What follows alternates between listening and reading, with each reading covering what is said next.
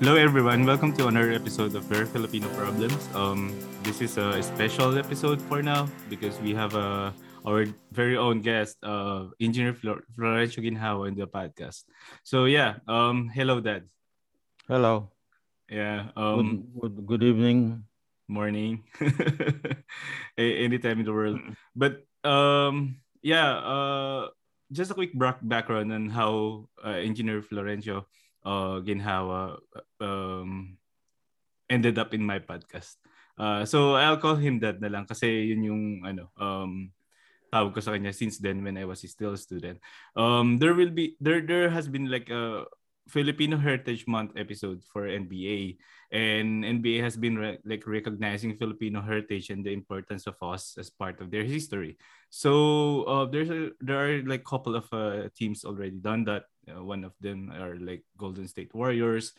Another thing, another team that has this uh, Filipino Heritage Month is the Washington Washington Wizards, Los Angeles Lakers, and Utah Jazz. And recently, yung Houston Rockets, um, they also had their Filipino Heritage Month, and together with that, um, uh, two of the NBA players, Jalen Green and Jordan Clarkson, both has uh, like uh, um, their ancest- ancestry back to the Philippines, uh, back from the Philippines. So, uh, and they are both in Toyota Center in Houston. And uh, on the break, there has been like three members of the Filipino community in Houston that has been recognized during game break. So the names are like Mylene Supan, Corazon Flores, and our guest for today is Florencio Ginhawa. So Dad, um, just a quick question: How did they select the recognition? How did you ended up in the in the NBA break that time? Uh, I was told they were looking for some Filipino community, Filipino leaders who's been doing contributions to the Filipino community and uh, and uh, also at home. So I was told I was nominated. So I said, okay, no big deal. I said uh, I I'm not expecting to be picked because there's so many Filipinos in Houston. So and then they told me to send my bio and pictures, so I did. So I was not expecting anything, but I was, well, you know, hoping that, uh, and then I, I made recommendations also, like uh, I recommended Mylene Supan and Corazon Flores. Mylene is uh, with the uh, medical group, and Corazon Flores is also uh, oh, is a teacher. So, so we all have no illusions of being chosen. We we did we get chosen, we get chosen. If not, eh, it's another game. Yeah, so it's it's a it's a representation of us, right? So Yeah. no, no big deal about it. That, but then at that time you're uh, completely available in the in in that in that uh, and, you're actually planning to watch the game. Yeah, uh, um, it's part of my season ticket anyway, so I I have to go to Toyota Center. So, but then a few days before the game, uh, the director of uh, promotions told sent us an email that we were selected. okay. So, uh, also selected to sing the national anthem was uh, a 14-year-old boy whom I recommended, and Jonah Dakigan. Great. So it happened. Yeah, it it, it actually uh, flew into my radar because I saw in the Facebook group that okay, well, that is uh, in the center of the Coliseum. So uh, wow, it's it's something that um I've never been there.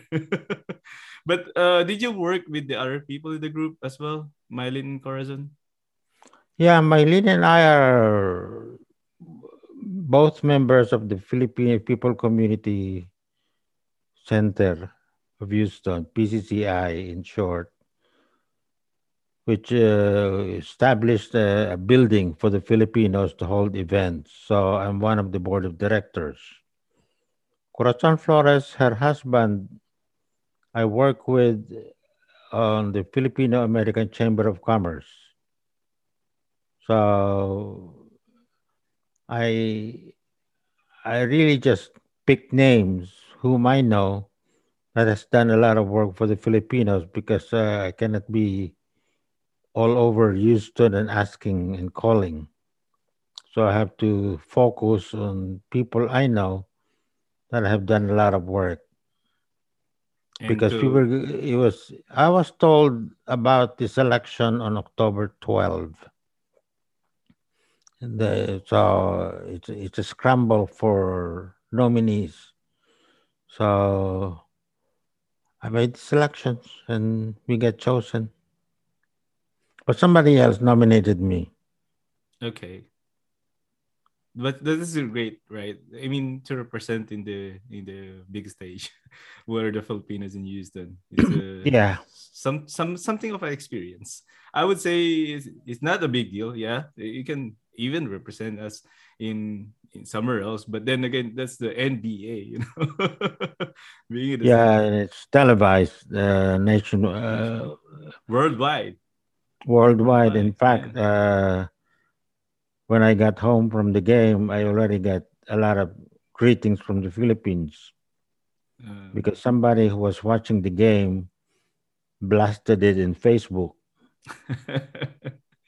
okay, and, and said, Yes, sir, it's Lolo Flor. yeah, confirmed. Confirmed, you know. Yeah, okay. So probably your uh messaging channels are bombarded then. And then um according to the to the message in the board, you spent 39 years in the in Houston as an engineer and a founding member of the Philippine American Chamber of Commerce uh in the greater Houston region. So um just a quick question that what is this uh uh Philippine American Chamber of Commerce um in the US? The, the Philippine American Chamber of Commerce is an organization that uh, helps, was organized to help uh, Filipino American businesses to network, to promotions, and coordination of events. So we founded that uh, way back in 1995, and I've been active since then. Even during the pandemic, we hold Zoom meetings.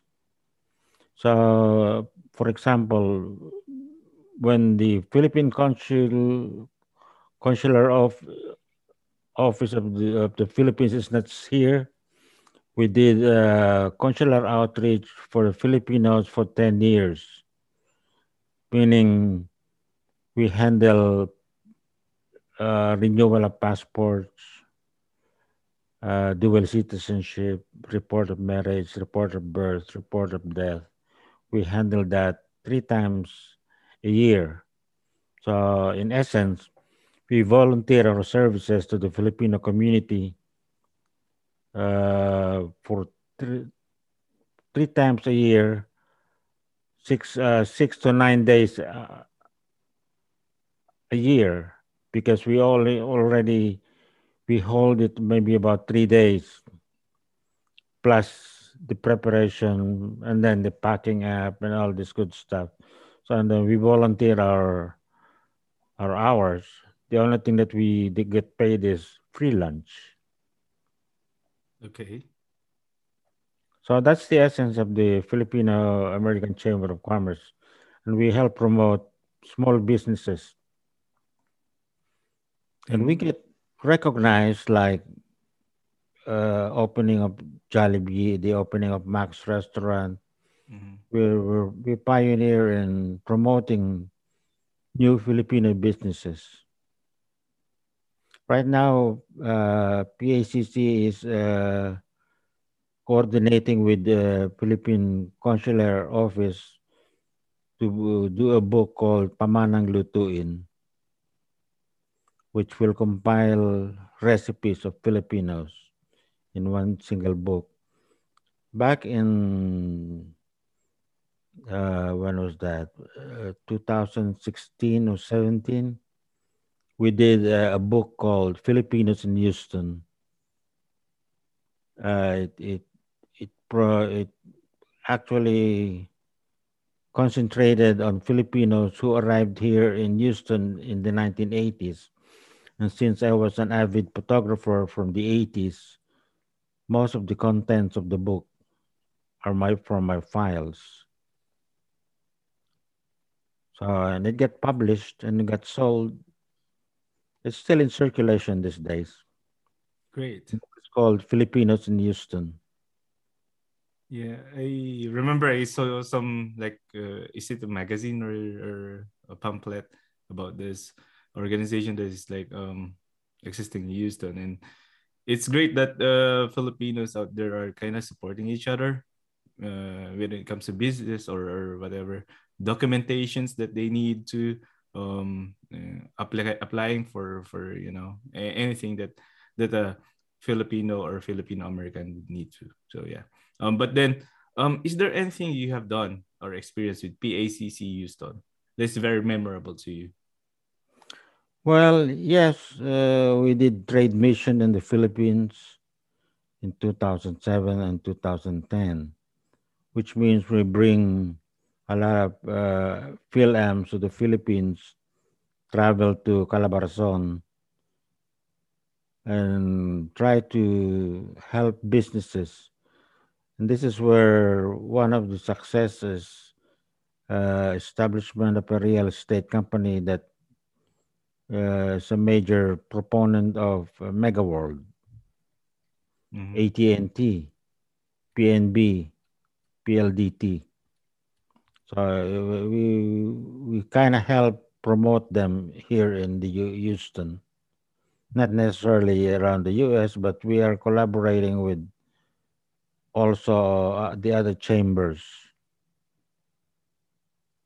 in promotion of uh, Filipino businesses.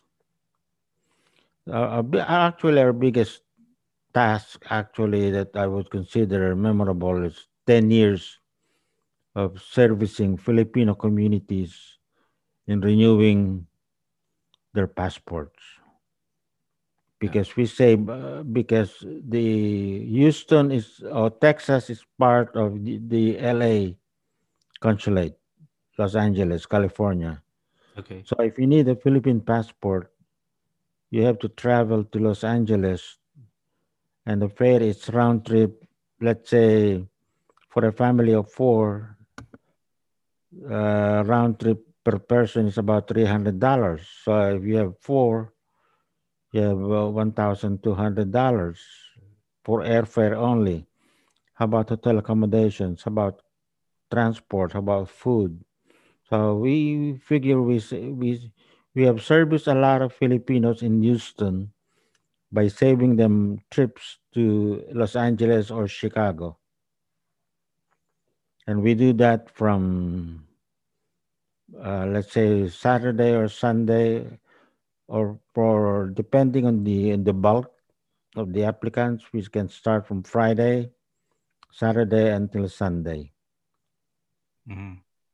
So within that, we we can within each session, within each day, we can service up to 300 passport applicants, maybe about 50 dual citizenship, uh, I I cannot count the report of marriage, report of birth, report of death, special power of attorney, all those legalization, leg- legalization of the documents, right? Yes, because we we hold the we host it. We pick up the consular officers from LA, bring them to the hotel, pick them up from the hotel, bring them to the venue, yeah. feed them, bring them back to the hotel at night, pick them up in the morning again. So it's a lot of work. Yeah. And it's a lot of coordination for the PACC to do that. And for 10 years, you can imagine how much effort we have spent and how much money actually we don't count the money because we didn't get paid. Okay. But but we have to earn something to pay for the venue Yeah. because you cannot hold it in a small church. We have to hold a big place to handle all the traffic. You know how Filipinos are. One one applicant comes and ten people comes with them. okay. Yeah. Uh, we the traffic control is also one of our main problems. It's a good thing that's pre-COVID. We ended up that service in 2018 when the uh, Philippine government established a consular office here in Houston in June 2018. Oh, it's just 2018 when you get the consular office in Houston. Yes, it was Okay. actually we have an old consular office here was uh, closed down in 1993. Oh, as soon as um, I, I don't know the history, but I think it was uh, Senator Ernie Maceda who got the funding. I, Oh. I I don't know whether that's an accurate statement because we, we really don't know the details. But as soon Mm. as the consular office was closed, Philip, the Philippine president, President Fidel Ramos, scheduled a visit to Houston. Back in 93, we scrambled again to form an organization that will handle the protocol, the, the visit, the venues, all the things that surrounds the visit of uh, an existing Philippine president. Mhm. So uh, that's when we formed what we call the Filipino American Council of Southern Texas, of which I was one of the founder back in 1993. And uh, just a quick question. Uh, most of your expenses comes from your pocket. Yes. Oh, that's a great cause actually, because I can relate definitely. But because here in Finland we do have consular uh, office, but that's in Helsinki, and you know if we need to like renew our passports and do extras, um, you know, um, extra activities beyond the beyond the consular that that that is provided by the consular office we have to go to to Stockholm, but that's uh, recently, just recently. Um, it used to be that uh, we are part of like Oslo, Norway. So Yeah. it's it's really tedious to do it because you have to cross country just to renew your passport. And what if your passport is already expired? So that's that's where the problem comes from. And uh, there are also volunteer Filipinos out here that goes here in in in Finland uh, coming from those uh, embassies we have in in Nordic countries. But then you have to wait. That's that's a problem, and it's, it is so nice to hear that uh, since uh, 1993, am, am I correct? Um, that uh, 1993 is when we formed the umbrella organization. We started uh, the consular outreach program in 2008 with the Philippine American Chamber of Commerce, Texas. Yeah. So those are two different organizations. So I'm involved in so many organizations. I some it's, it's full of my schedule is always full when I was fully active. when was not but then um I, I would say like that's that's really a good cause it's kind of like helping each other uh with, with- uh for for filipinos that are very far from from our dear country and uh, i i salute those kind of like um efforts and Yeah, efforts but yes, because like for example, when we hold consular outreach, we rent the place. Uh, it has to be big because it has to have a place for the consular officers, place for people to, you know, Filipinos Yeah. when they go up to a place, they have to eat. Yeah. And then so we have to contact uh, a local food vendor yeah to sell breakfast, lunch. i can imagine all the logistics right Uh, it's hard. We, Yeah. we for every yeah. it's kind of like we have to pick them up from the airport Mhm. Consular officers and, and luggages are so much so we always have about three to four suvs picking up from the airport because the, when they finish they have they bring with them big suitcases that Mhm. are empty when they arrive but then it became full with passport applicants and all the paperwork that comes after the outreach for three days. And then we have to bring them back to the airport so they can return to LA. In between that, somebody is assigned to assist the cashier to deposit the money to the bank because they're they're scared to carry cash. Yeah. Along the way, so it's a lot of logistics. Yeah, yeah. I was younger then, and I can handle that, so it's okay. Yeah, probably nowadays it will be like a struggle. Uh, I can still because I'm still active in Filipino Community Center Incorporated. I'm still active. yeah. Uh, but there's not too many. When I became director of that, it was during COVID, so there was no not much physical interaction. Most of our meetings are Zoom. Okay. Online conference. Uh, yeah. Yeah, so there's no physical activity. We do have uh, some. uh, Sometimes in in a month we have two two activities on site like uh, this uh, talking about mental stress and this coming november 7 i think there will be a filipino martial arts demonstration so that I i, will have to watch not not participate but watch Okay. Ka- there's i think they will demonstrate kali and Mhm. arnis That's very Filipino. yeah Yeah. That is a good thing, right? Um, because I would say that uh, living abroad is not easy as as uh, people would think of because you kind of like had this feeling of getting detached to your to whatever your roots are. And this is a great effort for you guys there in Houston that you are still um organizing these activities that uh reminds us who we are and where we where did we came from, right? yes you, you cannot get detached from your heritage so Yeah. In fact, when I back when my kids are younger, we we teach them folk dancing. That's a great thing. So, but when they grew up, the, that's the first generation, second generation uh, films. They they stayed away from it, but there's always still some some groups that does uh, tinikling and sayaw sa bangko and and in one group I have donated a lot of barong Oh, nice. for, for them to use because yeah.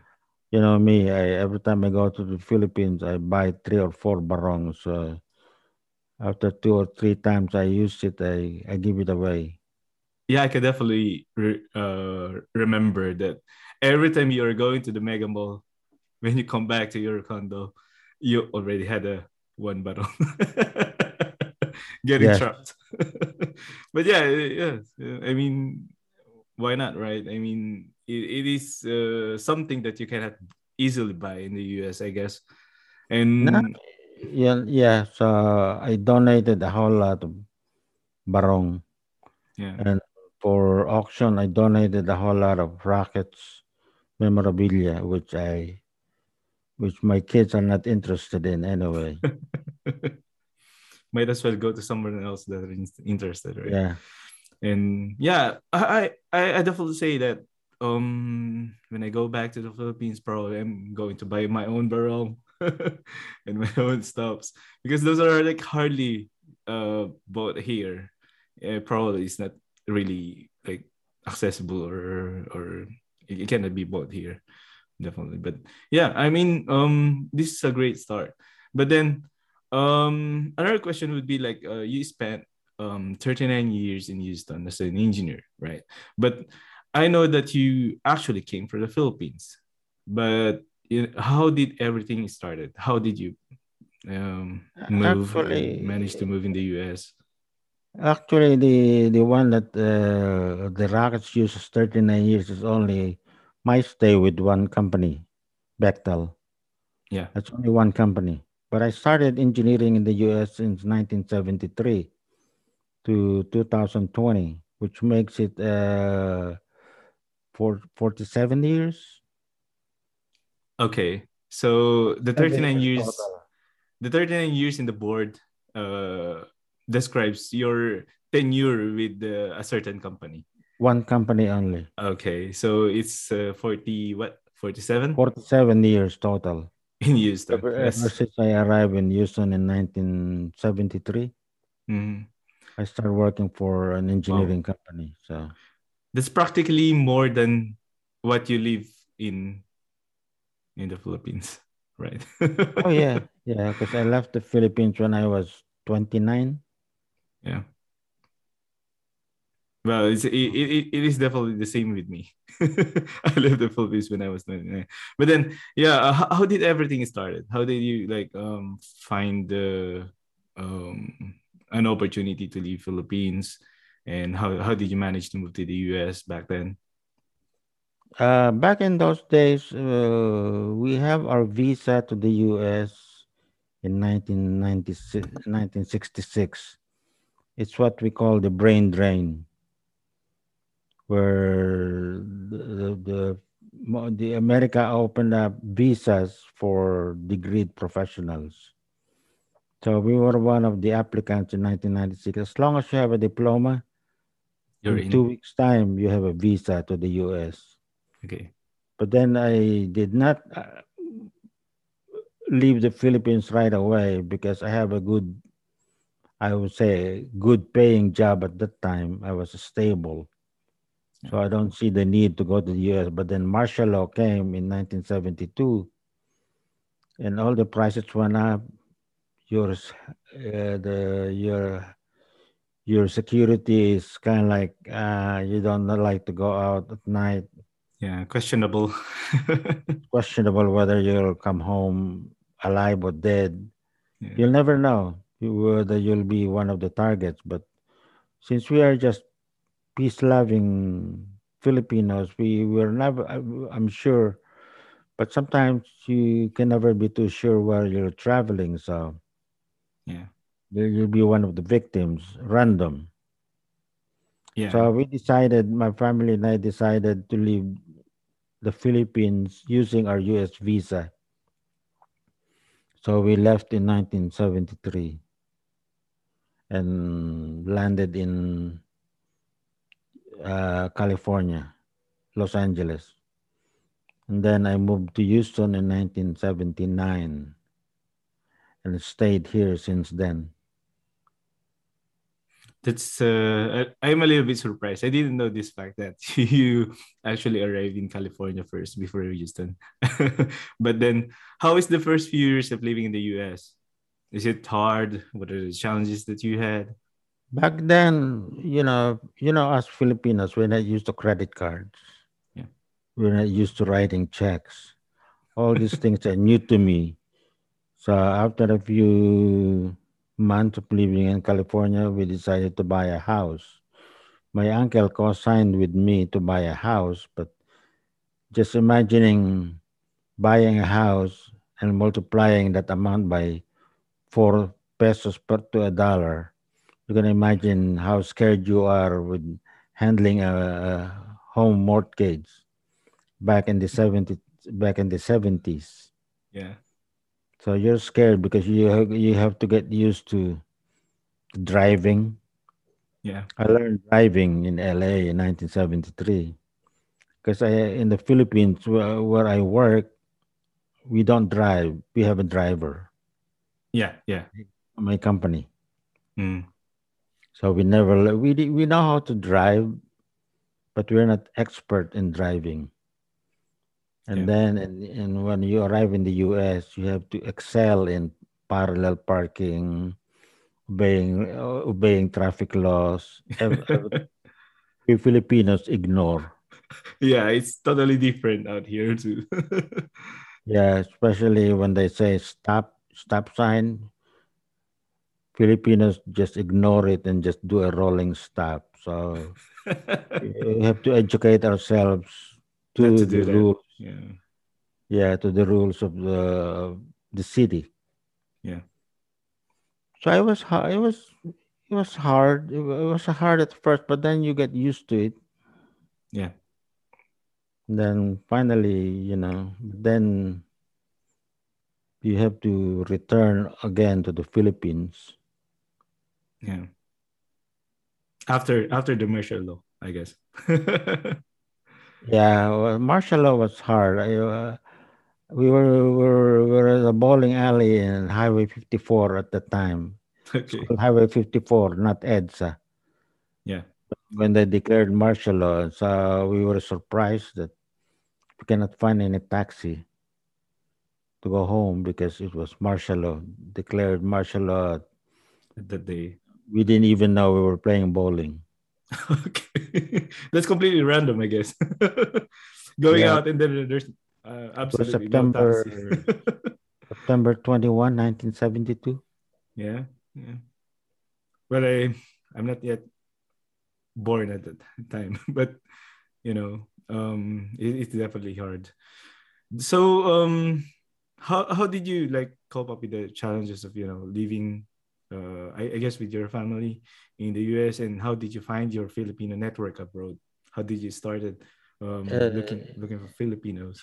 In LA, we I did not get involved in any Filipino activities because we're just trying to survive, learning a live, earning a living, raising kids. So, an LA area or California area, the general area is so big. You know, the connections to Filipinos are only found in church on Sundays. And since you have kids to take care of, you don't think about it. Yeah. About ex- any extracurricular besides you're struggling for money also at the time. So then when I moved to Texas in 79, I started being involved in 1981 because they, they're looking for people who will do folk dancing. Okay. So we started getting involved because I I I had my kids involved in folk dancing and you know Santa Cruzan, Flores de Mayo, uh, Salubong, yeah. All those Filipino uh, traditions that we uphold here in the U.S. Yeah. That's when I get involved. Actually, it's a little bit surprising because uh, but by that time I assume that uh, there's far few Filipinos living in Houston or in Texas in uh, in general as compared to California because probably California is one of the regions in the US where Filipinos first migrated to. But then again, um, it's a good good to hear that uh, at that time there's already that uh, Filipino heritage uh, activities. That, Oh that- yeah, uh, I got my kids involved in Santa Cruzan. Mhm. And li- Like I said, folk dancing, sayaw sa bangko, maglalatik, Pandanggo. Pandanggo sa ilaw. pandanggo Yeah. sa ilaw, tinikling, baras, uh, binasuan. Almost all. but Uh, anything that we can learn from the book of uh, who did I use? Uh, I, I I have books that I refer to. Francisca Reyes Mhm. Aquino. I think I forgot the name of the the lady who wrote it, but it's he's a former uh, Filipino Philippine Women's University professor. She published uh, books on folk dancing, and that's what we used. And then we played music using cassettes, yeah, yeah. not CDs, but cassettes. I assume this is really hard because it's uh you have to rely on illustrations. Back then there's no, there are no YouTubes, there are no, you know, um recordings of uh of the how do you do it properly. So if you're relying the book, it, it should be like illustration. How do you do that in in actual dancing Yeah. um, activities, right? Yeah, we used to get invited to dance, and I dance. My kids dance, dances, and my, me too dance. I was the olden days when we were still young. Yeah. It's a well definitely it's an interesting story. But yeah, um I guess that would be like the um the part one of our interview. There will be part two. but uh, um do you want to take a break or something? No, You okay? Uh, let's take a break first, and then uh, let's let's come come back so we can like bring coffee or something. Okay. okay. All right. Okay. Um. Shall I log in again, or we stay logged on? No, we'll stay. I'll just stop the recording. So, uh, to our dear listeners out there, um, this is part one. Um, bye for now, and we'll come back, come back for the part two of the interview. So, thank you.